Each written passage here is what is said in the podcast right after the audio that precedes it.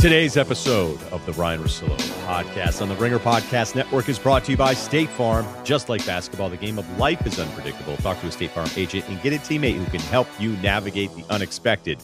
The O's taking 2 of 3 from the Sox. We'll get to that maybe a little bit later. I was worried about the Orioles pitching. After the first game of the season, and then I realized, you know what? You've actually been more worried about the Red Sox pitching. I'll admit, even as a guy that's not as locked in as he used to be on that Red Sox transaction wire, your boy had to go deep into Baseball Reference and be like, who's this converted reliever? Who's this guy? Are all the other starters quarantined? No, only one. Okay.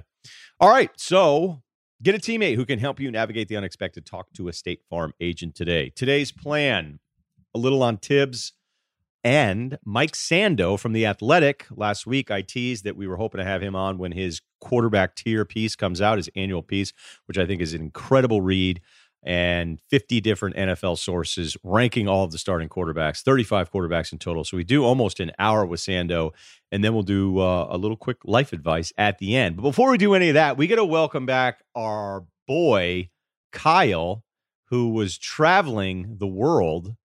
I don't know how the passport worked. Where did you travel? I went right to Poughkeepsie, New York, and I stayed there, man.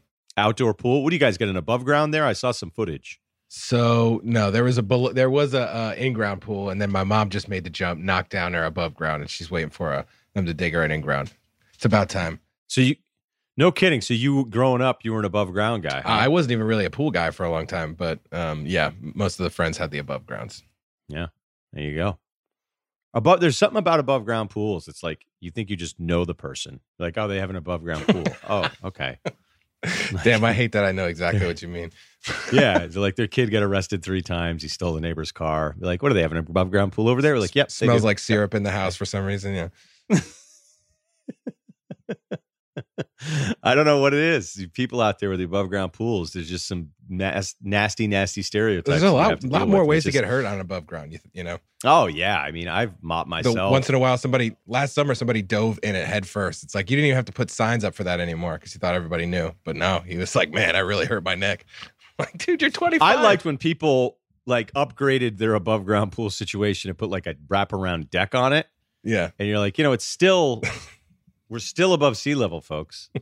But you know what? You do whatever you got to do. Oh, when it's hot, dude. So I'm not criticizing anybody for it, but I'm just saying that the above ground people out there, you know who you are. There's a lot of assumptions made about you, some fair, some unfair. So that's not cool. Let's talk Coach Tibbs, new New York Knicks head coach, and I don't like it. I have been lucky enough to talk to a lot of people over the years. I don't know that there's anyone that is more impressive just talking basketball than Tom Thibodeau. I'm serious. I've told the story before, so I don't want to repeat myself, but we were sitting together watching a game, inbounds play. I asked him about it. He ran through 7 different variations of what you could have done defensively. And I was like, do I know anything about basketball? Don't answer that. But X and O's games, I don't know that I've ever talked to anybody that's as impressive as him. But to have him be the head coach of a Knicks roster that has maybe 2 pieces, although I could see him giving Frank Ntilikina max deal, 2 pieces, Mitchell Robinson, and of course, RJ Barrett, last year's lottery pick. It feels a little bit like having Radiohead come by your house to jam and all you have is like Fisher-Price toys. So let's run through Tibbs' resume. He was 32 years old when he started as an assistant, 89-90, 20 years an assistant up into that final year with the Celtics in 2010. 20 years as an assistant.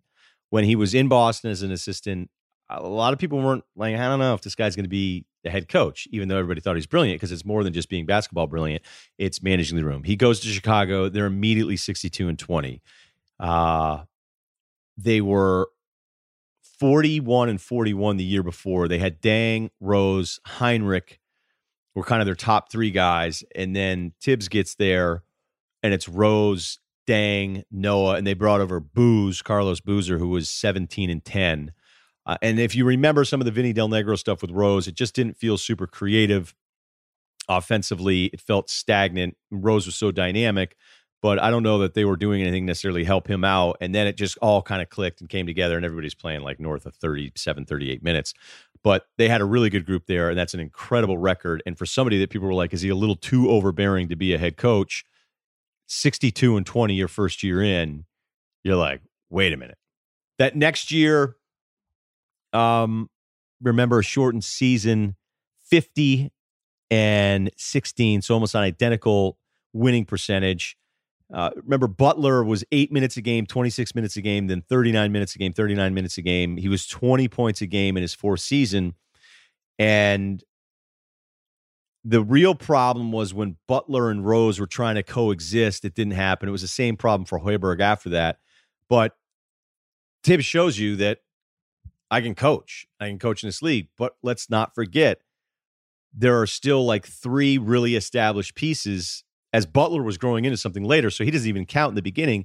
But when your first year, it's Rose, a couple years in, Dang, Noah, and Carlos Boozer, that's a really nice established four guys. But we all know that the Gar Foreman, John Paxson thing, the Gar Pax deal was combative all the time. And there was actually a stretch there where I would defend the Bulls front office on their draft track record because it was pretty good there for a while. And it was this drama that everybody knew about. There are plenty of NBA front office dramas that we never hear anything about, and yet everyone knew about this one the entire time. He lasted 5 years and was out at the end of 2015, and the team has really never been the same since, but for a bunch of different reasons. It's not just because of Tibbs, but they had a really good coach in, and it didn't work out. It didn't work out at all. Stops by ESPN for a little bit. That's when I met him. And then a year later, he takes over the Minnesota job. And Minnesota was 31-51 in his first year. They'd only won 29 games the year before. His first season there was Karl-Anthony Towns second. Wiggins and LaVine were the same draft, so they were 3 years in, and those were his top three guys. And then they get Butler, and they win 47 games. I knew they had lost to Houston in that first round, and Butler was their leading scorer. 22 a game, just ahead of Karl-Anthony Towns. I mean, Wiggins was still at 18. They had made the trade where it was LaVine, Markkanen, and Chris Dunn. I forgot that Chris Dunn had basically done nothing his rookie year because he did nothing. So that trade, you can kind of look back on it because I was reading some of the stuff at the time when Tibbs ended up leaving Minnesota. And I'm like, let me go back and look at what some of the reaction was, and I'll get to that in a second. But for him to get this Minnesota team to 47-35, it was all in on Butler. People call him the Timber Bulls and some of the guys that came over. But when you just snapshot it this way, you go, what's the argument against this guy? Think about what he did to this Bulls team and how much he improved the record. He got Minnesota to the playoffs. And then Butler sabotaged the whole thing, and Butler is difficult pretty much everywhere he goes, except now I think there are times where, if he was frustrated with the young guys around him in Philly, I could see that, even more so in Minnesota. But I think Tibbs maybe miscalculated the relationship, thinking, hey, if this guy's disgruntled, we'll just get him to ride out this whole season. Instead, he decided to show up to practice with an ESPN sit-down interview already scheduled, loses on everybody, then goes on the interview and just loses it again. It's like, okay, Jimmy Butler is doing every little thing he can to get the hell out of here. And that's where it all kind of went south. And it was on everybody. But I was reading back some of the stuff that he'd given up too much in the trade for Butler. I don't know. I mean, I still hold out hope for Markkanen a little bit. And LaVine's a talented player. But as soon as you got LaVine, you're going to pay him too much, because a guy like that has that kind of production, you're going to pay a lot. And he shouldn't be, like, in a way, as Zach LaVine, I think, is being your number one option can mess your team up as much as he can help it with just his talent. Dunn doesn't matter. None of that stuff. The Wiggins contract, even though that's under his watch, I know it sounds crazy, folks, but Wiggins was going to get that kind of money anyway. I mean, he just was. And because at that point, you're like, all right, we're going to invest in this guy, number one pick, and he's putting up some numbers, and we hope he takes the next step. And instead, you're like, no, this is who he is this whole time. The Minnesota thing, probably because they weren't very good defensively with Tibbs at all after having these really nice defensive runs with Chicago. It's what kind of personalities do you have? And in Chicago, he had a bunch of fighters, even though Rose at times, once the injury sunk in, that could be debated. But Noah's a fighter. Jimmy is a fighter. Boozer, he fell off quick, but he was a fighter. Taj is a fighter. And Towns and Wiggins are not fighters. And then Butler comes in as a fighter with them. And he's like, look, I don't want to fight for these guys anymore. I'd fight them, but I'm out of here. And Tibbs is gone. So coming to New York, this isn't about, hey, is he a good basketball mind? It feels a lot like, and I remember when the Celtics did with this Doc Rivers, they brought him in and it felt like a distraction more than it was the right fit at the time, because it was hey, bring Doc in, maybe distract people. Once you see the coach on the media guide or the coach on tickets, you're like, wait a minute, what's going on here? But at least they had somebody established in Paul Pierce. The Knicks don't even have that. The Knicks don't have a Paul Pierce. Like I said, I think they have two, maybe 2.5 guys that are actually going to be on this roster in 3 years. And Tibbs is the guy you bring in when those pieces are already in place. You just do. And with his relationship with that front office, this feels a little bit like, hey, let's do the distraction, because I don't care who you are as an organization. You can sit there and talk about, now we have credibility out there in free agency. We have a great mind here. People are going to want to come there. No. Guys are going to go to teams where there's already guys in place to go ahead and win games. So it just feels like Tibbs should be hired to the Knicks in a couple years once the roster's far more established. All right, we're going to talk to Sando here in a second. But first, let's talk about Miller Lite. It's the original light beer. Miller Lite has always been there to bring people together in real life through Miller Time. Miller Time is a moment for people to come together in real life to connect over a few beers. Everyone is in the same boat. Our favorite local bars are temporarily closed. Events have been canceled, and social distancing is in full effect. Miller Lite can still be enjoyed with your people, just not in bars or at gatherings, but staying connected is still important. I'm not staying connected to anybody. It's asking me to what do I need to do to stay connected with the people that I'm closest with. I don't have anybody that I'm, I check in on my dad. Bill and I check in every now and scheduling stowaway. Yeah. So I'm not looking for, it's not a sob story here. I just don't have, I'm not going to lie to you and I'm not going to lie to Miller Lite. How's that? What am I most excited about, though? I'm excited to get out on a boat. Word. Catamaran, Zodiac, you name it. Grady White was always kind of the dream boat when I was a little kid, looking at people that could afford them. But you know what they say about boats? Your happiest day is the day you get it and the day you get rid of it. Best boat's a friend's boat, right? Yep. Everyone's heard that before. I love when people tell you jokes that are so not original or zingers that you're like, yeah, I've heard that. And they look at you like, where do you think I've been living? A cave? Like, I've heard that before. Like, I'm sorry, I'm not really excited. Like, you're not getting the reaction out of me that you want. All right, back to Miller Lite. Miller Lite is the original light beer that tastes great and is less filling, which means it won't get in the way of enjoying time with your people. I prefer Miller Lite because, look, we've had some friends over the years that would order food. Be like, oh, we're ordering food. You want anything? No. And then as soon as you take that first break from the just piles of food around you on a delivery order, like, oh, are you done with that? That guy doesn't drink Miller Lite. The guys that kicked in are the guys that drink Miller Lite. Miller Lite, the original light beer. While you're home, enjoy a classic available for delivery today. Celebrate responsibly. Miller Brewing Company, Milwaukee, Wisconsin. 96 calories and 3.2 carbs per 12 ounces. Okay, it's one of my favorite pieces of any sport each year, and it's Mike Sando of The Athletic now. Used to work with him back at ESPN, and it's another installment of his QB tiers. And Mike, just so everybody can follow along here, this year it was 50 NFL employees. So if you can expand a little bit on that and how the voting works, the five different tiers, and how this piece comes together every year. Yeah, so this started 7 years ago with me going to people that do this for a living and saying, hey, what's important about the quarterback position, and the answers you get sometimes tell you as much about the people as they do the position, as we all know. But in doing that over and over again, we really settled on these five tiers that most quarterbacks fit pretty cleanly into. And so, for this survey, I've got 50 people, and that's head coaches, general managers, coordinators, personnel directors, a few analytics people, a few front office like contract negotiator type guys, executives.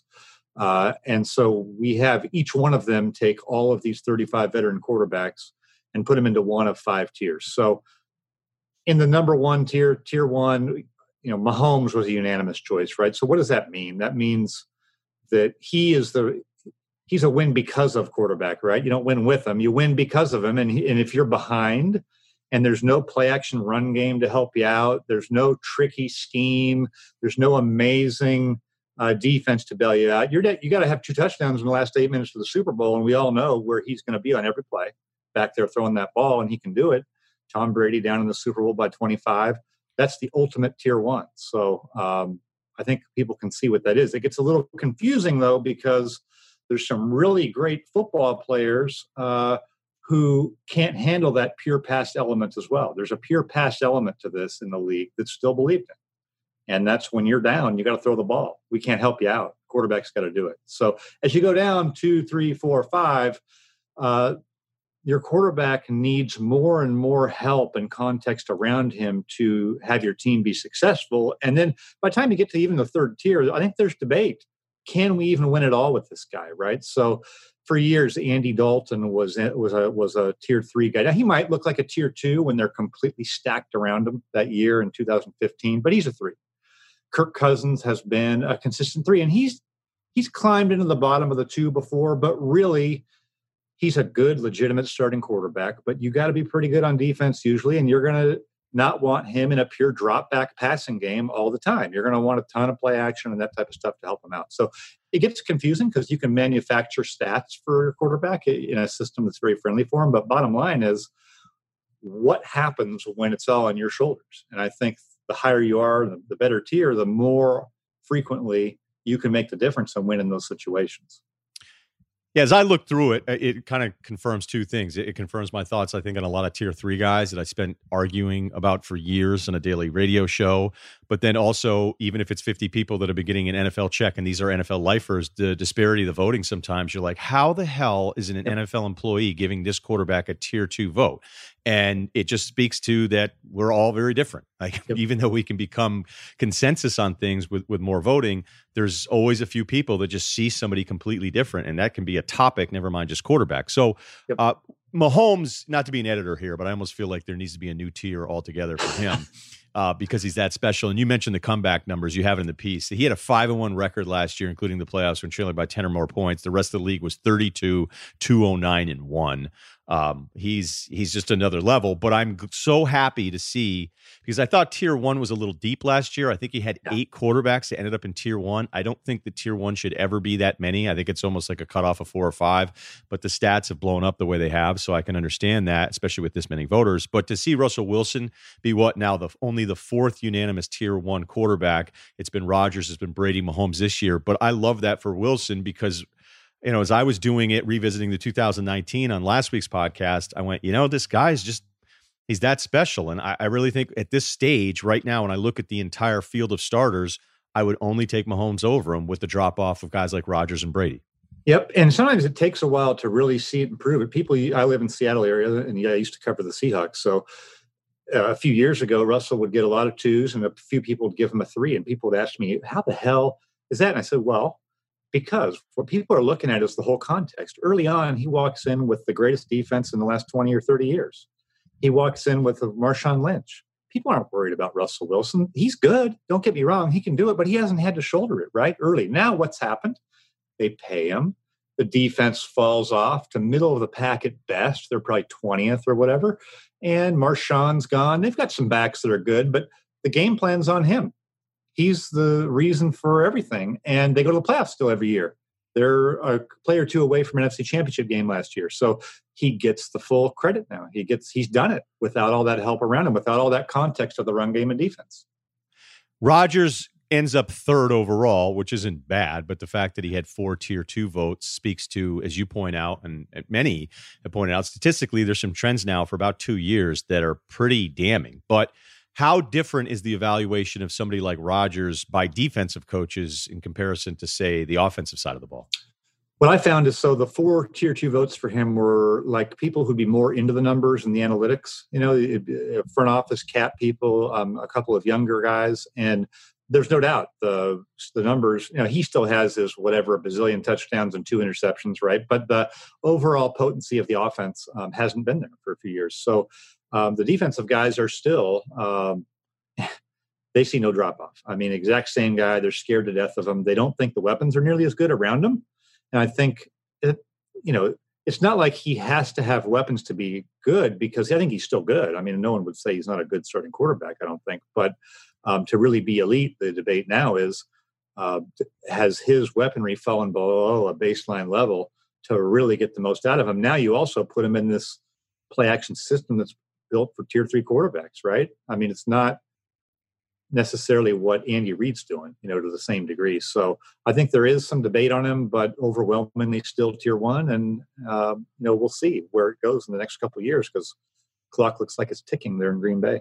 The rest of the tier ones are Brees at 4 and Deshaun at 5. Before we get to Deshaun, Brees, it felt less about the stats and more about the eye test because the stats are still phenomenal. We know he missed a handful of games, but what did some of the evaluators say about things they're just noticing with him more so last year than other years?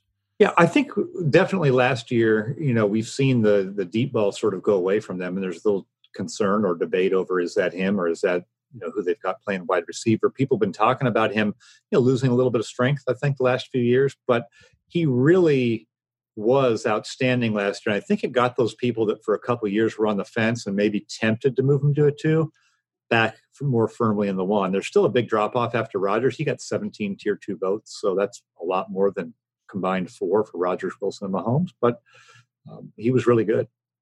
Give me the pro and anti-Deshaun arguments, because clearly there's more pro now after last year, but still some, I don't know if it's doubters, but you know, it's not a criticism. It's not a knock to say Mahomes light, but that's what I feel like I see when I watch him. Yeah, I think he was one of the big movers. I did not have a sense going in for sure if he would be the one jumping into the bottom of the first tier or if it would be Lamar Jackson or somebody. You figured somebody would, but it became pretty clear early on that I think people perceive that to not be a great situation, right? Not great now ownership now. People are critical of Bill O'Brien. There's not really a GM. You know, they haven't done great with the offensive line for him. There hasn't always been, you know, great offensive creativity, I think, from them. And now their defense is good, but not just absolutely dominant. And he just wills them to win. I think the last game of the year, the second to last game of the year for them, when they're down 16-0 to Buffalo and he wins it, I think that sticks in people's minds. I think that was a big deal for him and helped get him over the top. Yeah, the win-loss part of the evaluation still feels like, I don't know, I guess that part of it's always a little disappointing where, you know, we have all of this stuff, we can watch guys, and yet some of the people that are getting a check for this kind of default back to like, you know, whether it's Garoppolo, well, he's good enough to get you to Super Bowl. You're like, okay, what about everything else? Like, what about Jared Goff's decline? It's like, well, he played in a Super Bowl. It feels like there's still guys that can't get past the idea that, yeah, some guys actually win that aren't as good as quarterbacks that don't win as much. And I know that's not really what the point of keeping score is, but I refuse to believe that every quarterback that wins games is better than the guys that are just in worse situations. Right. I think if you've been around a while and have done it though, I mean, I think that's natural for people to think, hey, you know, we know that he can be part of that and do it. If you haven't done it and played a long time, there's a little bit of doubt in your mind or, you know, you have done it. That said, Matt Stafford was still in the top 10. He's never won a playoff game, you know, so there's still room for people to look at a guy and separate out the team. I think Watson is pretty incredible. You know, I mean, I think we do get a sense that he does will them. And while they did have good records for a while without him, remember they were 9-17 for a lot of years. I feel like there's a feeling like the team, especially maybe defensively, isn't what it was. And he's holding it up, that they may take a huge drop if it wasn't for him, not only not be a playoff team, but maybe be a 6-10 team. Do you buy that? Yeah, I do. You know, O'Brien is, I think he's more complicated than social media would have you believe, because social media just, you know, there's certain people that social media despises, and social media thinks Bill O'Brien's like one of the 3 dumbest human beings in the NFL. And yet when you look at some of the games that he's won with different quarterbacks, you know, when Deshaun either missed games or before Deshaun even showed up, you're like, wow, they won again. Like they won that many games. You know, I don't know if it's just a product of the rest of the division or what. I'm not telling you O'Brien's the best coach, but there's, maybe it's more about the GM part of it. Maybe it's that more criticism comes to the GM and that takes away from maybe some of the credit for the fact that they seem to win a lot of games every year. Absolutely. You know, one of the criticisms that I heard in just talking about it, I actually had one of the coaches, he wasn't sure what his vote was going to be. And he went back and watched hundreds of snaps of Watson. And then we had a conversation about it. He actually showed me some of the video. And he said, you know, Bill O'Brien was with Tom Brady, you know, and they really ran a good offense there. And he said one of the things he notices watching Houston is it's just a very simplistic scheme in the passing game. And so why is that? Is it because Bill O'Brien doesn't want to do more? Is it because he feels like this is where Deshaun's at and what he can handle? Is there going to be a progression there? You know, I think that was an interesting thing to me, just on it's more of a coaching level and and how they're scheming. I think a lot of teams run simpler schemes. We're probably trending that way, right? I mean, we're doing things more for guys what they did in college, but that could be something to watch with him. And just how does that offense grow? I actually thought that was a great point going back to the top of tier one, where it was Carroll is probably still a little too reluctant to let Russell Wilson go. And if we're talking about the unanimous number two quarterback, which again, I agree with, you know, there's, other than Mahomes, there's no one I trust as much as Russell Wilson on like a 3rd and 7 late and to make some kind of play. And yet Seattle doesn't seem to want to let him loose the way, you know, Houston probably will have to with Deshaun, especially with DeAndre gone. So we'll see what happens without Hopkins. But it's just so crazy in 2020 to think about NFL teams being reluctant to want to move the football when it seems to be just trying to outpace the other team offensively. Yeah, and Pete Carroll wants to have the game close so his good quarterback can win the game late, and they do that all the time. And they have a good record of keeping all the games close. It's you know, one of the highest percentages in the league of not ever losing a game by more than a score, that sort of thing. But I think there's definitely room for them to become more aggressive offensively. The way I measure that, so I have this pretty cool statistical tool, and I just look at what's your run pass rate, 1st and 2nd down, the first 28 minutes of the game. It takes out the 2-minute. The end of the half, and it takes up the whole second half when, let's face it, time and score differential does start to affect people, right? So that's the pure, to me, first 28 minutes is the pure, it's our choice. Early downs, what are we going to do? And a few years ago, 3-4 years ago, when they had issues at running back Seattle, Pete Carroll swung more towards the pass, okay? He's always been historically run more towards the pass, and he didn't like the feeling. And so 2 years ago in 2018, they had the most run-heavy offense in that situation since the Tim Tebow Broncos. I mean, it was as if they had a quarterback on training wheels.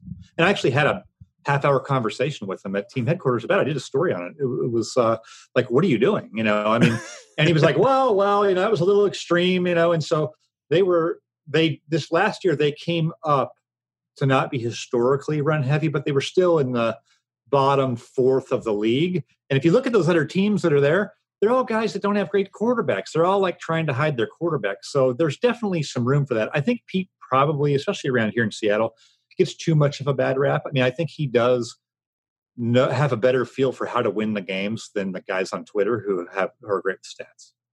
I do believe that. Yeah, let's face it. That includes me, and that includes all of us. Running on 1st down now, though, is just, you know, you're opening yourself up for criticism. If you're built that way, if you're Baltimore, and we'll get to them here in a second, we get to tier 2 and Lamar, which may surprise some people, but I don't know that you can afford to stay run heavy on 1st down, you know, and being that predictable. And I would think that criticism of Pete, although I understand it, it's ignoring that there's bigger factors that go into play of being somebody like Pete Carroll, who kind of has everybody rowing in the same direction, like the stuff that's a little harder to quantify. That I feel like those personalities, those coaches that get all of that stuff and run that locker room, like they almost don't get enough credit for it, because you can't come up with a formula to compare who's who, you know? Yeah, he's a great program builder, and I think he's not a great manager of the game always, you know, the timeouts and all that stuff. And I think this is one area where, because he's got this quarterback, he probably should slide that dial and at least be at the league average for throwing it early in the game on early downs. It's a few plays a game. It's not like it's every play. It's just shift a few plays over. Brady coming in at tier 2. I wonder if he'd be tier 2 if he were still on New England. That's really a great question. I almost feel somewhat better about him going to Tampa with all the weapons. I know it's a bad off season and a different system. I have concerns about them being able to protect him. You know, if you just think of a Bruce Arians quarterback, that was one of the things in there. They get hit. Carson Palmer, Luck, Roethlisberger. That's not what he needs to have happening right now. So I'm a little concerned, but I think you make a fair point. He probably would have, I think, slid to where he's at, because last year, they didn't have good weapons, and people felt like he didn't prop it up enough. Now, 22 people still gave him a tier 1, but, you know, maybe a little revealing. Maybe it's a year early. I don't know. Yeah, maybe it's right. I mean, maybe he should have been tier 2 last year. That's fine. But, you know, the Brady part that I've done plenty of time, probably too many segments on and arguing, you know, whose fault is it for the decline? Well, whatever it was, the decline was there. I doubt Bill would be so willing to kind of move on contractually, where there really wasn't any negotiation if Bill thought he was like a surefire one. And the weapons of the situation, well, let me stop at the weapons. The weapons are clearly better, but I thought some of the insight was probably, I love the breakdown on Brady from your sources on this as much as anybody, because we can talk about Arians and chucking the ball down the field, but that's not really who Brady has been. So even though the weapons are better and Brady could be motivated, I mean, look, hell, this guy wakes up every day motivated, but I don't know that we've spent enough time talking about conceptually how bad a fit it may be for the way a quarterback and his head coach see the game. Yeah, and that was, I thought, one of the great points in the piece from somebody was, hey, who's this James White? Where's that outlet guy, right? That he can get the ball out too quick. I think that's going to be critical, and meshing together what he does well and fits him versus just running Bruce Arians' offense. I mean, those are all things that we're not going to have a feel. There's no preseason. There's no training camps. There's going to be training camp, but we're not going to probably see it as well as we might have otherwise. So I think those are all great questions with him. I do think he still is a good drop back passer. So if he has guys that are open and can drop back and throw it, I think he can do that. He can do that effectively. What I love about, you know, we talked about, do people read too much into wins, or does somebody's pedigree help them? I sort of love the fact that Tom Brady goes to tier 2. You know, I mean, that, to me, that shows people are not just checking the box on Tom Brady again, and he's a tier 1 until 2 years after he's any good. I sort of like that. I mean, Watson ahead of him. That's pretty cool to me. Yeah, I'm with you there. And it kind of is back to that point. Like, I don't like the, you know, Mel Kiper's one of my favorite human beings I've ever met at ESPN, but he used to argue every year when we do these radio shows together coming into the college football season that whoever won the previous year should come into the season preseason number 1. And I'd be like, what are you talking about? Like, if the quarterback's gone, the coach is gone, say they lose 12 guys to the draft, they should be number 1. And that's kind of the same thing. And it is funny how guys that run teams can still default to that. I remember, this is unrelated, but it's one of my first lessons in talking to somebody in a front office. 2002, my first year in the business, working for the Trenton Thunder. It was a Red Sox affiliate, and all these Red Sox front office guys would come in. And, you know, I'm 26, you know, not that nobody knows me because there's nobody supposed to know me. And, you know, Ben Cherington would be awesome to me. There was another first base coach for the Sox, and then became like a scouting guy, Dave Jouse. He was incredible. And Doug Melvin, who was the Rangers GM, and then came over after he was out of that gig to like just be a scouting coordinator with the Red Sox. And I'm so aggressive and excited. And, you know, I'm up in this area because I'm in the stadium every day. That's my office. And I find him, and, you know, I wanted to work in a front office. So I'm like, oh, I'm going to pick Doug Melvin's brain. And I was like, so, you know, you're coming down and looking at the pitching, and that Double-A staff wasn't very deep with arms. I go, is it really about stockpiling arms more and more than ever before? And he just looks at me and goes, well, they keep track of runs. and it didn't matter what I said, because if I had said, hey, it's about building a lineup 1 through 9, he'd go, still got to get people out. It didn't matter what I said. It was going to be wrong. And I don't really blame him, but I imagine, like, this kind of speaks to some of the stuff that even though you have access to so many guys all these years of doing this, there have to be moments where you go, this guy has no depth whatsoever to evaluating this. Sure. After 7 years, you get a feel for, you know, who you want to have in it or not, you know, but you can sometimes start to tell, you can almost start to fill out someone's ballot occasionally after you get the first 5 guys. You sort of, oh, this is kind of how he sees it. You know, sometimes you do see that. Hey guys, where's Lamar Jackson, the MVP? All right, we're going to get to that in a second, but sports are back, and you can find all the action on FanDuel. I've been watching all the Red Sox games, so my excitement's gone. MLB is here, NBA right around the corner this week. Whether you've been with FanDuel for a while or you're new to the experience, FanDuel has 2 great ways to win that you won't want to miss. First off, FanDuel is adding $10 in free bets to every account. No deposit required and no strings attached. In addition to your $10 bonus, FanDuel is also giving you a day of risk-free betting. That means you can place any bets you want on baseball, basketball, and hockey and get up to $100 back on your total losses. I think we have that new Ringer odds boost that I know it's in the ad and you're like, hey, that's why you're talking it up. That's for anybody that gambles to get that kind of bump on a money line for the Ringer boost that we have for that Celtics-Bucks game. That's a great number. It just is. So I don't know what to tell you, man. Ask your buddies that if you don't have an account, go, hey, did you see this Ringer bump on FanDuel? They're going to say, that's actually really good. We should go do that. So there you go. If you already have a FanDuel Sportsbook account, then you're all set. Just use your $10 bonus and day of risk-free betting before they expire on August 2nd. And if you've never tried FanDuel Sportsbook, then what are you waiting for? Download the FanDuel Sportsbook app to get started and be sure to sign up with the promo code Ryan, R-Y-E-N, so they know I sent you. That's promo code Ryan, R-Y-E-N. Must be 21 or older, present in New Jersey, Pennsylvania, Indiana, West Virginia, and Colorado. Offer ends August 2nd, 2020. So not much time left. $100 max refund issued in site credit and expires in 7 days. $10 bonus issued as non-withdrawable site credit that expires on August 2nd, 2020. Gambling problem? Call 1-800-GAMBLER. Colorado, call 1-800-522-4700. Indiana, 1-800-9-WITH-IT. And in West Virginia, visit 1-800-GAMBLER.net. All right, so we got to get to Lamar because one evaluator has him, quote, the most dominant guy in the NFL right now, and yet he has 16 Tier 1 votes, 31 Tier 2 votes, and there's still three people voting him at Tier 3. His voting, when I went back and looked at 2019, it was even lower than I thought it would be a year later. I still have some questions about Lamar, but how wide is the debate on somebody who put together an unbelievable leap from year 1 to 2 in the MVP? Well, yeah. So a year ago, he's in Tier 4 because Tier 4 is for two types of quarterbacks, the bad guy, the guy, you know, the veteran Fitzpatrick, who you don't think is a great starter, or it's for someone who hasn't played a lot. So that's why some of these guys, like even Mahomes a couple of years ago, was a 4 because we haven't seen enough after one start, right? So don't read too much into that. I think everybody agrees on what Lamar Jackson is. He's an absolutely dominant force who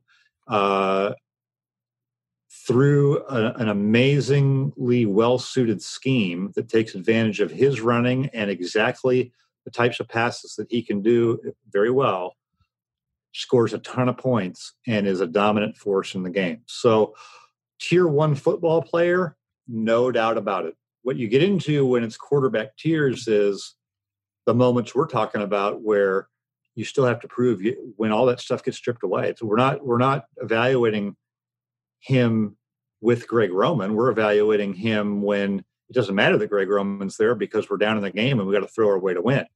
And so when you strip away all that context that helps make him unbelievably a unique player in the league, do you have somebody who you're willing to put in Tier 1 yet? And there's a lot of people from a lot of spectrums in the NFL, from different backgrounds, playing, personnel, evaluating, who will put him at 2 right now until that part of it comes along. I think it's amazing that he's a top 7 quarterback after 1 year as a starter. I mean, that's really, to me, that's really great.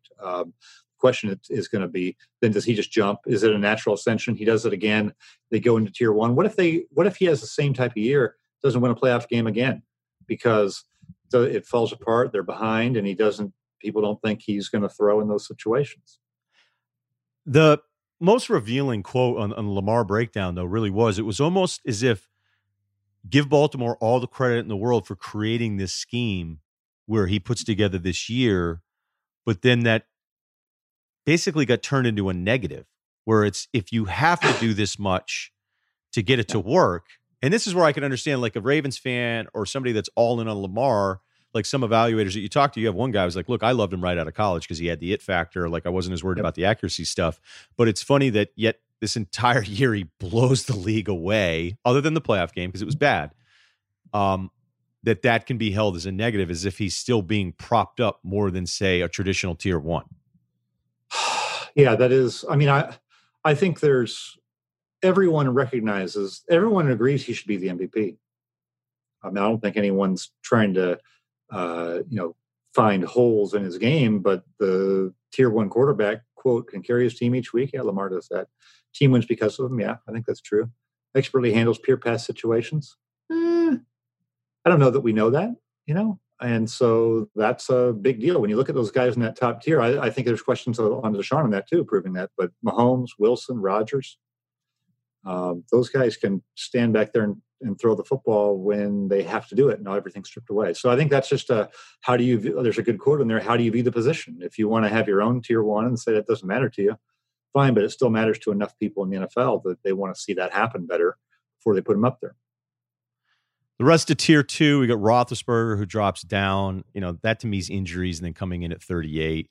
Yep. I thought it was basically body shaming. One of the quotes where it said he saw him in the tunnel and he had a beard and looked a little heavy. And he's like, he looked like an offensive lineman. And then the evaluation spun into, well, he shaved the beard and he's posting some videos. I'm like, what the hell is that? So I don't know. That felt a little specific and non-essential. I put some entertainment value in there. Yeah, there's some non-essential quotes from there. But I think this is fun. You know, I try to be fair. Like, if you're going to allow somebody to take a shot, you know, I try to balance it out, you know, and not be just unfair to guys, but some of those things I think are funny. So I think Ben is very well secure and is probably going to the Hall of Fame. I think a little joke here, there's okay.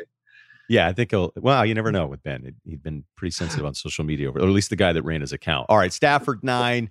That's about right. My guy, Matt Ryan. Still some people just, you know, the Ryan one for me is when I read it, I go, are you guys paying any attention to the injuries? Like, I know it's Ridley and Jones, but you had an unbelievable stat on Ryan where the year he won the MVP, he had a career low 13 fourth quarter passes while trailing. Last year, he had 102 pass attempts trailing in the fourth quarter, second most in the league behind Andy Dalton.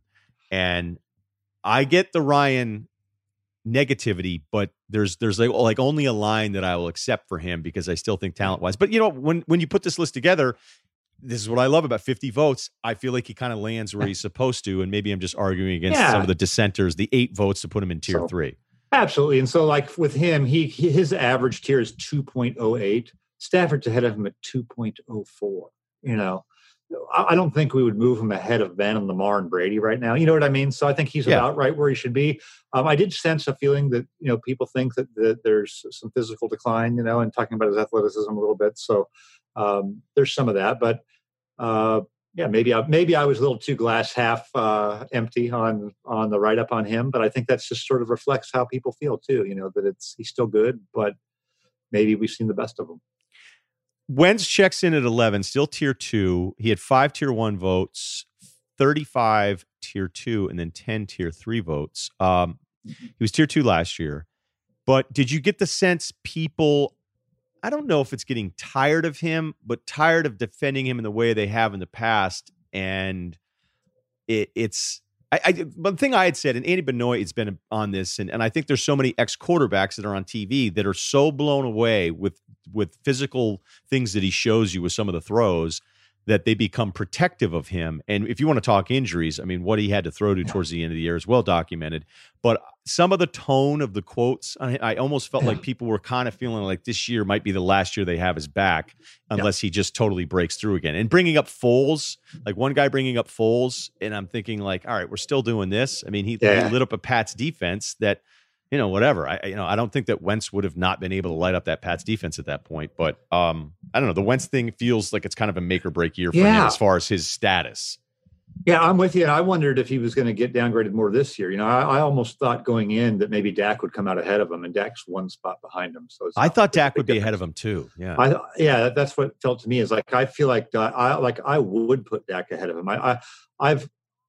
My patience is running a little lower on it because, and look, it's not, he started 16 games last year. It's not like he played 4 games. So he got hurt in the playoffs again. And I think it's a familiar narrative that he just has to shake. You know, you can easily say every year he's played football going back to high school, he's had an injury, right? I mean, so I think he has to, on the other hand, Dak's played every game. So if he misses games and they're not a good team this year, I would almost guarantee Dak's ahead of him unless the same thing happens to Dak.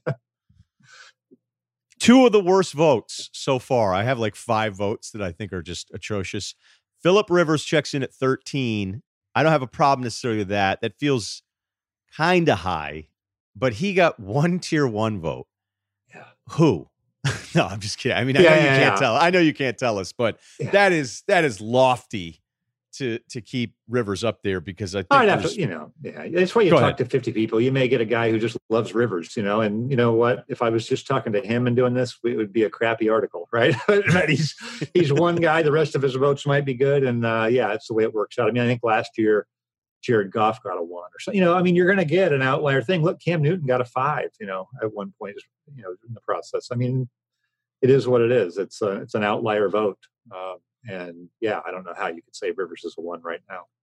Top of tier 3, again, you have the description: a tier 3 quarterback, legitimate starter, but needs a heavier running game and or defensive component to win. A lower volume drop back passing offense suits him best. I thought Baker, I have a hard time with anybody just after a year saying, okay, this is who you are and this is where we're voting. And yeah, we definitely get excited about newer. I mean, the same thing happens in basketball all the time. Somebody flashes you a year, but no one in basketball, like as a rookie, really has the role of what a quarterback would have. I think Kyler at the top of tier 3, and there's so much I like from him last year, but then one tier 1 vote, I was really surprised. Not so much that he's in tier 3, but at the top of it, and then especially a tier 1 vote. Yeah, some of these, like when I'm tabulating them, you forget who the votes are. I'm like, who gave him the 1? It's not an Arizona guy. No, it wasn't an Arizona guy. So, but yeah, that seems early. I mean, you're going to get somebody who's excited. And occasionally, too, here's what happens sometimes. You get some guys who have just an easier grading thing, and they'll have like more 1s and 2s than others. I've noticed that, you know, and so, sometimes you'll get like an offensive play or, you know, a great offensive coach who thinks he can win with almost anybody. You know, oh, give me that guy. Yeah, he's a 2, you know, and that's the outlier, but occasionally you'll get that. So I can't even remember who gave Murray the 1, but there's excitement for him. I think people really, you know, people did not come into this going, oh, he's too small. And, you know, maybe Russell Wilson paved the way on that, even though he looks smaller than Russell to me. He definitely looks but bad. He's I think there's optimism and good for him after only 1 year. Do you see him as should be lower or? No, I guess the tier 1 vote, you know, back-to-back Rivers and then Murray. 19 twos is good for him. 19 twos is really good. But it happened with Baker last year, and I was more impressed, I think, now looking back. And maybe I'm allowing year 2 to impact my Baker thing, but I think we got really too carried away with Cleveland beating bad teams and Baker beating bad teams. But it's a great point. It's really a great point, yeah. Yeah, I kind of screwed it up. And then when they were struggling, I'm like, let me go back and look at last year. And I go, these teams were terrible. And we got so excited off this run. But then you factor in the Freddie Kitchens thing. And yeah, I know some guys that know Freddie really well. And they told me, you'd love to hang out with him, Ryan. You'd love this guy. I love him. I can't believe he's a freaking head coach in the NFL. So, yeah, you know, it was put it this way, if everything had been great, you know, if everything had been stable for him, he probably would have looked better and maybe he'd be, you know, higher in it. But I think you're right that we shouldn't overreact after 1 year. I would probably say there's a more talented skill set with Kyler Murray, you know, just in terms of his athleticism, probably throwing the football that may validate it. Yeah, it may validate him a little bit more being up there, and to where I feel maybe a little better about it. Baker seemed to come on so all of a sudden he was the number 1 pick in the draft, and we're saying he's a 2, you know, and I felt like that was fast. I'm just big on like 2 years of sample before I would even take any, I mean, unless it's Andrew Luck after a rookie year where you didn't think that team was going to win any games. I think they won 11 games his rookie year, and you're just like, oh, okay, I guess, you know, not only is the evaluation right, like he's going to make this big of a difference immediately. I would have a hard time voting anybody tier 1 or maybe at the top of tier 2. So let's go to Kirk Cousins because it's my favorite quote. It is a tier 3 last year, which I said last podcast that Cousins should get tier 3 tattooed across his neck. He is 15th overall. That's exactly where he is. I felt like for years I would argue with Danny Cannell, my former co-host, about who Cousins was, and we were probably saying the same thing. And it is summed up perfectly from one evaluator. Oh, wait, you have a defensive coach who says this. It's perfect. The quote is, you don't ever go into a game going, boy, I don't know what we're going to do about this fucking Cousins. Doesn't mean he's a bad player, legit starter, but needs some shit around him. There you go. That is a test. Like how much of the defensive coordinator game plan is like, look, dude, we have got to do X, Y, and Z. We're going to put in a new coverage this week, you know, and I think that there's a lot of good quarterbacks, Cousins is among them, who you don't do that for. And that's, you know, even we're talking about Kyler a minute ago. I think you can see in the next 2 years, maybe we have to have a special plan for him, you know? And most of those guys at the top, you're going to have a special plan for. And we start getting into the third tier.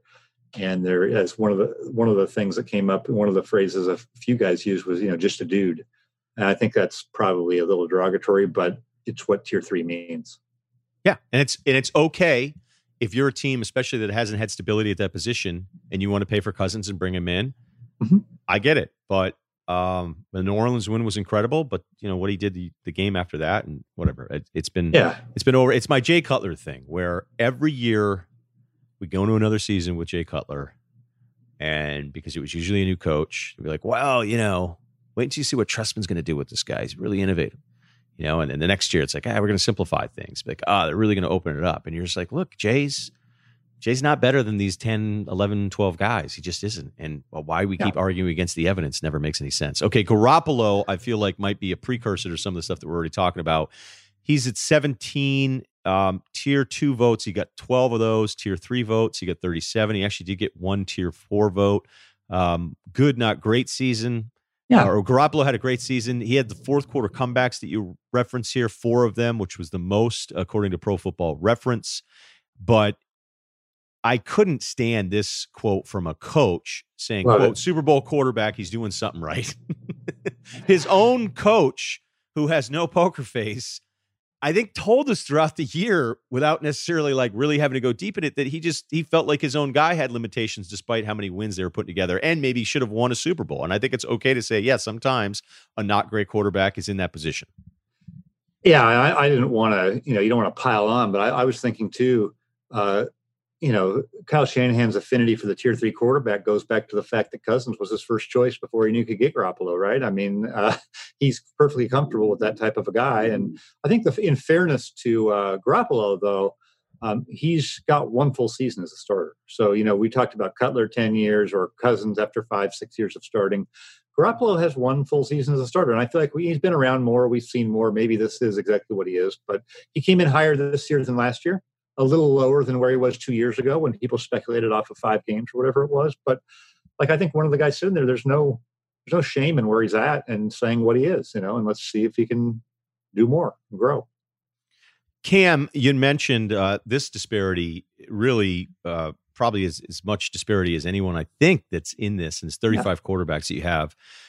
Cam has 14 tier 2 votes, 29 tier 3, 6 tier 4, and a tier 5 vote that I like. Even the most doubtful person about Cam, I have to imagine they just think health wise, he's never going to be the same. Yeah. They just thought he was done or something, and some on some of these, so Cam gets signed, I probably had a few ballots in before Cam gets signed or whatever, so we're doing this over a period of time. That's possible on him. Yeah. And sorry to interrupt, because I actually thought because we had been talking about you coming on, I probably jumped it because I thought like, he'll go up just because the Belichick thing. And if you were getting some of these votes before that happens, then maybe I understand because he's just out there. Yeah, I just think there's a really uncertainty. So you'll have some people, let's say you're a GM and I'm talking to you, and you could say, and Cam, I just have to go off of what the last time he was healthy. So I'm giving him a 2. I thought he was playing really well. Another guy goes, he hasn't been healthy for long enough now that, I mean, to me, he's kind of an unknown. I'm going to give him a 4, put him in that category where we don't have enough information because this is almost like a new player. And then someone else says, well, I think it's fair to give him a 3 for what he's done. I think he's been a solid 2, but we can't say that because he's been out for a while. So I'll just give him a 3. You know what I mean? That's sort of the range of this. And I think the bottom line is we don't know for sure what he's going to be. I thought it was interesting, the observation in there about his weight. Is he still going to be the big tank who's going to run over people and bring that element of power running, or is there going to be a lighter, leaner version of that? Yeah, that was an interesting quote. I don't think he's Superman anymore, a coach who placed Newton in tier 3 said. He said, quote, remember when Kaepernick became vegan, changed his body, and just wasn't as dynamic of an athlete anymore? Cam was 265 and bigger than everybody. He looks skinny now, like he's 235 and wants to have ripped abs, and that's his choice. Is he going to have that power running element? I want ripped abs. I know. We all do. But I don't know that he dropped 30 pounds. That seems to be... But we don't know. The bottom line is we don't know. I mean, he hasn't been anywhere. We're looking at him. We're trying to size him up. We don't know. So I'm fine with where he's at. I mean, I'm glad he didn't come in as a 4 or didn't come in as a high 2. I mean, we don't know. He's in the middle until he comes out of it. I'm more worried about his weapons lack of than what his abs look like right now as far as what tier he's going to be in. Derek Carr, who probably hates this exercise as much as anybody after he was 7th in 2017. That feels like, whoa, he's 20th. I don't know that there's a lot more to even go on there. So let's just keep moving. Baker comes in at 21, which is a drop for him. Still 6 tier 2 votes, but 6 tier 4 votes. The rest of them in tier 3. How much of this do you think is related to his Like, we know what I can make the argument of the on the field stuff and what I saw, but it feels like some of this is more personality driven, where, you know, you'd start losing these games and you have the same personality when you were the next big thing in everybody's headline NFL story because you were so excited about the Browns, but we don't win games and you're young and you have the attitude that he has, which we can say is, you know, make arguments for or against it. It's going to hold you. It's basically become a negative because the team was such a disaster. I think there's some of that. You know, I included a quote from somebody who had an issue with that. That wasn't something I heard from 20 guys, though. You know, I mean, it was just one element that I wanted to put in there talking about his maturity. I think, you know, a fair criticism was that they were pretty good at the skill position. And if you're all that, if you're a two, maybe he would have persevered through all those things we talked about that were wrong better. I think this year we'll see. You know, hopefully we'll see if there's a full season and all that, and they get to practice. With Stefanski, it's going to be a quarterback easier offense. Take some pressure off. Josh Allen, 22 overall, great number here on his running, where he ran it 18% of the time, second in the NFL for quarterbacks, only behind Lamar, who ran it 29% of the time. That's a massive jump if you think about running on a third of the plays. I personally don't see it. I understand all the physical stuff, but I think he has. I'd be shocked if there's a lot of progression. And maybe I'm wrong, but I kind of think he is who he is. And maybe I would bet more on Buffalo going, maybe we have to replace this guy in 2 years, than it's a massive extension. Yeah. He made a pretty good jump from last year, out of the fours into the threes. And maybe what we're saying is we think he's sort of going to be a three who's limited. You know, what scares me about him is when he runs, he gets blown up. It's like he's a heavyweight fighter swinging for the fences and doesn't play defense. You know what I mean? He really gets smashed. So, how long can you do that? And I think that can play into a little bit of just instincts for the position and instincts, you know, for the game that I'm not 100% sure is his strongest suit. So they built up a good team around him. You know, defensively, he hasn't had to do as much. They've shown they can win with him. But I think our question is, how far can you go? Is he going to hold you back in the end? And maybe this next season they got Diggs and a little bit more to it. Maybe it answers some of those questions. This is an interesting one because you look at the two New York quarterbacks. Darnold checks in at 24. Daniel Jones checks in at 25. Jones actually got one tier two vote. Darnold had two tier two votes. But the breakdown, when you read it, despite the order, I think you leave the piece feeling much better about Daniel Jones than you do Darnold. The Darnold stuff felt very negative. Yeah. The Darnold. Yeah. I think I was sort of asking people, who do you like better, you know, than Foles or Jones, Jones or Darnold. And they did go with Jones. Jones is a little bit lower score because he's only played less than one season. So people put him in that tier four, you know, it's sort of a bailout thing if you haven't played enough. And so it dragged down. Whereas I think with Darnold, they said, hey, we've seen him. We kind of think he's a three, but almost in a bad way because we want him to be a two. I think in fairness to Darnold, it hasn't been a great situation. So let's give him a year where he doesn't have mono. I would love to see them have more weapons for him. I think one of my notes in there, they haven't had a Pro Bowl player in offense in the last four seasons, 16, 17, 18, 19. That's really hard. You need a base. We're talking about Brady and Rodgers' weapons. Well, their weapons are probably better than this guy's weapons, you know, and we need to maybe be fair to him. Two more things before we finish up, because, you know, we can run through the Kyle Allen comes in last, Stidham, you know, it's TBD on that. I thought some of the stuff on Haskins was actually pretty positive, despite him being at the bottom here. He hasn't played enough. Mitch, I can see people kind of being over, although there was still some hope. Minshew gets beat up pretty bad here, or even more so Jacksonville, making fun of Jacksonville, thinking that he could have been the guy. But is there one part of this over the 7 years that you felt like, hey, this is a real change where shooting in the NBA has been prioritized, putting as many scores out there as possible? And granted, that's five people, but has there been a shift that you see with the way quarterbacks are talked about that kind of stands out in almost a decade of doing this?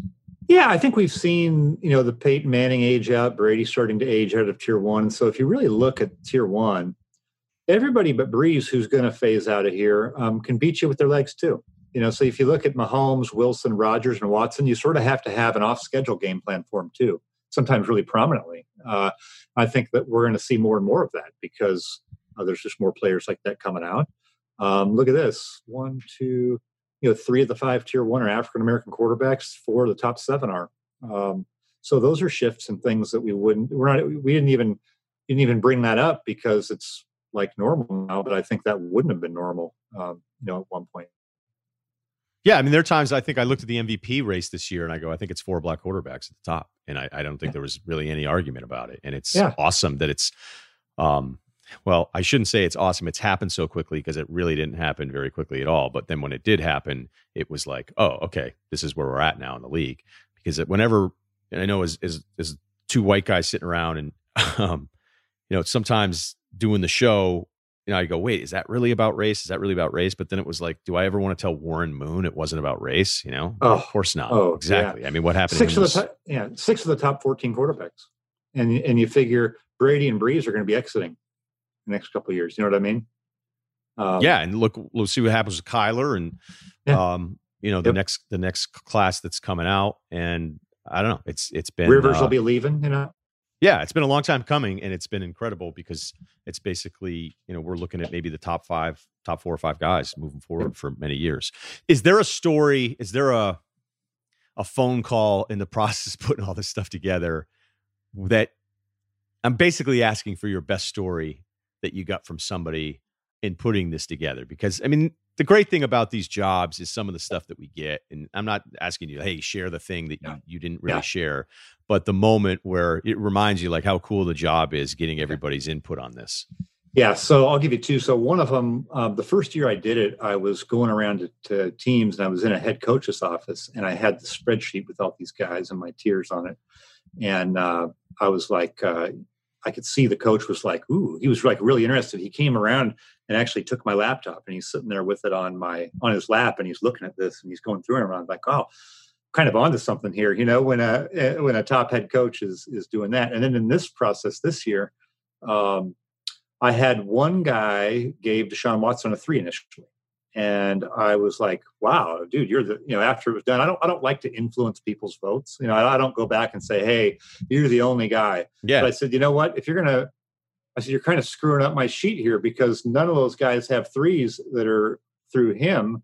I want a great reason, you know? And so I don't think his team had maybe faced him this past year, but the guy went back and watched 480 plays or 500 plays of Watson this last year. And came back and we had a discussion about it. And he said, you know, he is a 2. Here's why I don't think he's a 1. And that's awesome to me. You know, that's just a fun part of this thing to just get to learn and really make sure that we're getting it right. You know, when somebody has like if he could give me a great explanation for why he's a 3, I would have included it, you know, but we did the work. And so I thought that was pretty fun.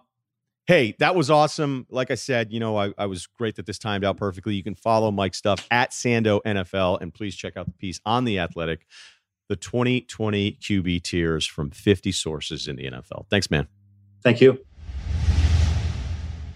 All right, this life advice, we could do this deal where we just keep following up with people that have sent in emails. I mean, the vast majority of them are people worrying about career stuff. And, you know, I get it, man, but maybe it's almost like a support group. So we're going to do one of those because the guy's from Nantucket. And I just felt like, you know, it speaks to me a little bit.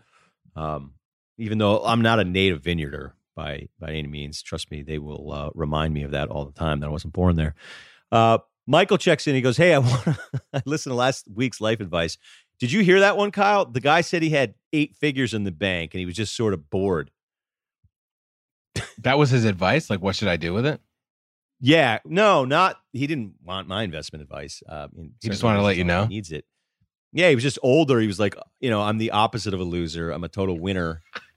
And then he was like, I mastered poker. I was sick at golf. And now I don't know what to do. So I told him to start flipping houses or something. I didn't. What I told him is I thought that it was great that he needed something every day to be driven. I think retirement for so many of us is I want to wake up and never have to think about anything. But there's a lot of people that would be like, I'd rather be unsuccessful than wake up and never have any challenges. So, you know, whatever. Yeah. So Michael checking in, he goes, last week's advice with the older, very successful guy who may be in a rut. I thought it was insightful, excellent advice. My reading is a guy like this needs stakes, poker. Well, he already did that. some gambling on the golf course, some skin in the game. Flipping house is going to force him to put enough money in up front to get his competitive juices up, have a long time horizon to stay invested, and the potential to get his hands dirty on some level or another. My dad is wired similarly, not quite as wealthy, but similar profile. He gets into volunteer organizations. That was also great because the guy admitted, I'm not saying it's great that he's not volunteering, because if anybody that's ever done it, when you do it, you're like, yeah, this is kind of why people do it, man. It makes you reset a little bit and appreciate some of the things you have. I mean, it really does happen if you do volunteer. I would recommend it. But our guy was like, yeah, I don't want to volunteer. So this guy emailing because his father gets into volunteer organizations and figure out how to be in charge of them and sets high fundraising goals. All right, so that's pretty good. So a little recommendation there as a follow-up. Okay, let's do our Nantucket guy here. Phrasing. We'll call this guy Jay. Big fan. All right. Grew up on Nantucket, so I feel like you're someone who understands my perspective and can shed some light on some of the issues that have been mulling inside of me for a while now. Mom and dad went to Nantucket High School. Shout out to the Whalers. You know, some of these guys are so young now. It's like, is there any chance I played against? Probably not his mom, but I probably, you know, who knows? I could have played against his dad and something. He said his dad has a successful kind of family business and also works as a carpenter in the off season. All right. Money's not an issue. But as you know, it can't be said for most of my friends from home. That is certainly the case. No one cares, but it is a very challenging economic deal to be a year-round person without, you know, money and trying to figure out how to do it. Some people would say just move from Nantucket. But, you know, there's also my siblings love the vineyard, except for my brother. I have my other siblings. You know, there's always this thing about places like this, and I think there's places like this all over the world, but I see firsthand people that grow up in the vineyard, like they have this real hardcore emotional attachment that's different than maybe just another place that's home for other people, because the lifestyle is you know, it's very different. It's different. So, all right, this is cool. He goes, I am someone there. I was a smart kid. I was captain of the football team. All right. Regular at parties where I do some off-the-wall things, Ryan. I won't dive into details, but I was a fucking menace. All right. This guy's real badass. While most of my friends stayed on the island after high school and college, I was determined to make an impact and went to university where I didn't fit in. All summer kids. I fucking hate summer kids. All right, but summer kids can be a lot of fun when they have sick houses and you become friends with them and you get to go to their parties. Just a tip. That's what I did. I got through it and graduated with, that's because none of the locals liked me when I moved there. I got through it and graduated with a civil engineering degree and a job where I find the work meaningful. Okay, I work for a big company, construction company. That's cool.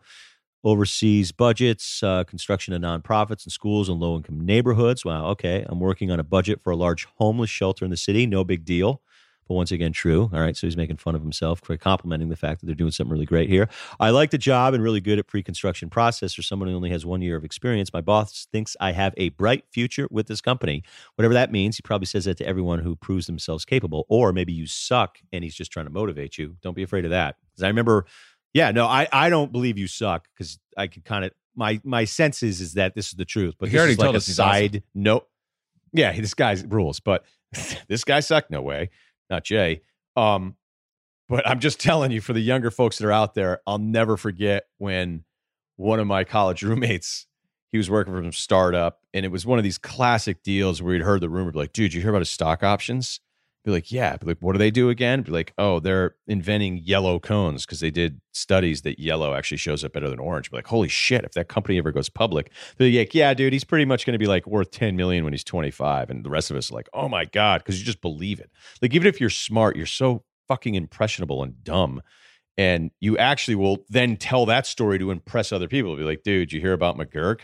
Yeah, he's going to be retired at 25. He's working for that new yellow cone company. Ah, shit. No way. Really? Like, good for him. But, you know, deep down, like, you're weird, you're a little competitive, you're a little jealous. And you don't realize how stupid you all are. You're just like, oh, that's, you know what? Like, everybody has that buddy. And a lot of people tell that story. Be like, oh, you know, if we'd ever gone public. Yeah, but you know what? You didn't. You didn't. And then you had to get another job like somebody else. And so I had this other friend that we were driving around. I was like, how's work? I mean, this is early 20s, fresh out of the college womb. And he's like, you know, I was with my boss, and she was telling me, she's like, you have no idea how much potential you have. Like, you're incredible. And like, if you could just tweak this, this. I was like, man, you've only been there like 6 months and she already sees that. And he's like, yeah, no, it's really good. Like, things are great. And then I checked in like a year later. I was like, how's that going there? He's like, oh, I suck at the job. As a parent, she says that to everybody. Like, that's her. That's her John Maxwell 101, where she'll be like, tell everyone how much incredible potential they have. All right, so that sidebar over. Back to our man on Nantucket. While I like my job, I don't love it. I work on screenplays on the side. Uh-oh, here we go. 80 pages into one about a heist. Just started another one. Mix of Stand By Me, The Wire, and Hoop Dreams. I don't know. I'm trying to think what that would be. Bunch of basketball players walking around in the woods, but also moving dope. Couch. Yeah, moving dope in the woods by the train tracks. No, that's totally unfair. A pitch, elevator pitches can be absolutely torn apart. I love that you're doing it. All right, I love that you're sitting down there. You wrote 80 pages, man. A lot of people talk about it. They never do it. You did it. You wrote pages down. Feel great about yourself. I've always loved film, and if I go back in time, gee, how old are you, dude? This kid's 23? Jesus Christ, wake up. All right, sorry. If I go back in time to what, 13? He's an old soul, man. What are you talking? Yeah, all right. I think I would have taken that career route more seriously. Looked into getting my master's of producing in New York or LA. This could cost some serious cash, though. An actual investment. I also catch myself thinking about going back home, becoming my dad in a sense, back where everybody knows my name. At the same time, I don't know if I'm thinking into things too much. I enjoy what I do now. Is the grass always greener? You know, where the 23-year-old kid wants to spice things up and buys the motorcycle out of his price range and only drives it twice. Oh, maybe he's not 23. My bad. But I think he's young. Or how a guy tells everyone he knows that he's picking up boxing and only goes to one class. Do you have any thoughts? All right. Don't be, I have so much respect for the guy that goes to one boxing class than the guy that always says he's going to. Okay. So that's a huge hurdle in not just boxing, but all sorts of stuff. You know, think of all the stuff that you say you want to do and how many of you never, ever do it. Okay. Now, I don't know your age here, but when it comes to Nantucket, Nantucket's always going to be there unless it prices you out and you can't afford to live in a house there. But that's another topic. If you are this young, and it is not unique, as you'll notice through all of these life advice deals. And you know, I went through all the same stuff where you're like, I'm just afraid of being average. And one of the harshest things one of my friends said to me was, you know what average is, right? You know that means there's other people that are below average. It's like, wait, is that supposed to make me feel better about being average? Because for a long time, I was pretty sure I was going to be below average, although I had this incredibly misguided expectations of myself, despite the path that I was on to Loserville. I don't know how old you are. It sounds like the job thing is going really well, but why can't you do something online for a semester first and see how that goes before you give up on the career? Because if you like the building part of it, it sounds like you do, I would do that for a little while. And I would do it for more than a couple years. I would not be in a rush to go back to Nantucket just because it's where you're from. Now, if you have this emotional tie that I've described before, that I grew up with so many of my siblings, where it's just like you always find yourself sort of back on Martha's Vineyard because that's inherently what you want to do, then fine, but it's always going to be there. So you shouldn't be that young. And man, I'm telling you, maybe you should live on Nantucket for a winter at a young age and then go, all right, wait a minute, what the hell was I thinking here? Because, you know, those Cape and island towns, specifically the islands, are no place any man in his 20s should be if you have these kinds of aspirations. And I'm not saying like the guy that's happy there and content and starting a family and maybe works in construction or is a fireman or all that kind of stuff. Like, you just like the deal, you like the way the town rolls, and that's great. So I'm not dumping on that. But I'm telling you, if you have big time aspirations, when I moved back to Martha's Vineyard in 1999 out of college, and was sending out resume tapes from a beta master. That sounded weird. Yeah, it did. to different, I don't know, but it is. I know it's not even that weird, but it just sounded weird. I was like, you know what's not the hotbed of networking for on-air sports television shows? Martha's Vineyard in the winter. So I had to get out of there. Like, it was a huge mistake for me to even go back. And then I'm like, I just felt like I sort of needed, you know, it was one of those things where I'm like, okay, I'm done with school. I've been in this town a little too long. I've got to move on and I've got to move somewhere else. And instead, what I should have done is stayed up there longer, save money, and then moved to the next town. And for whatever reason, I went home to work for my father and swing a hammer for a while because I did kind of like working outside. So it sounds like you're pretty... It may be driven. It sounds like you've done some really great things here, but you have this creative part of you that's gnawing at you. You have to. Not everybody gets to. But if you can pull it off, I think you have to scratch that itch so that you have your answer. And even if it doesn't work out, it's not going to be something. And this is the same advice I'm going to give to every single person whenever it's that creative thing that you want to try. Most people are telling you to tell you not to do it. I think it's important to try it. It's almost like moving. Hey, move away, because then if you don't like it somewhere else, you'll appreciate home more. It's the same thing with your career. Challenge yourself. Try something outside of the box. But I think in this case, when you have a nice job that you seem to kind of like, the Nantucket business thing, family stuff, feels like that's still an option for a long time. Why not take something online in New York City or go to a quick kind of seminar, I don't know, on a couple weeks off or something where you can really see if that's something that you want to do. And if you do want to do it and you're good at the job and you're good at the other stuff, you know, take that risk while you're young and you don't have people depending on you. That's what I did. All right. That was, I want to make those shorter, Kyle, but damn, they seem to go really long.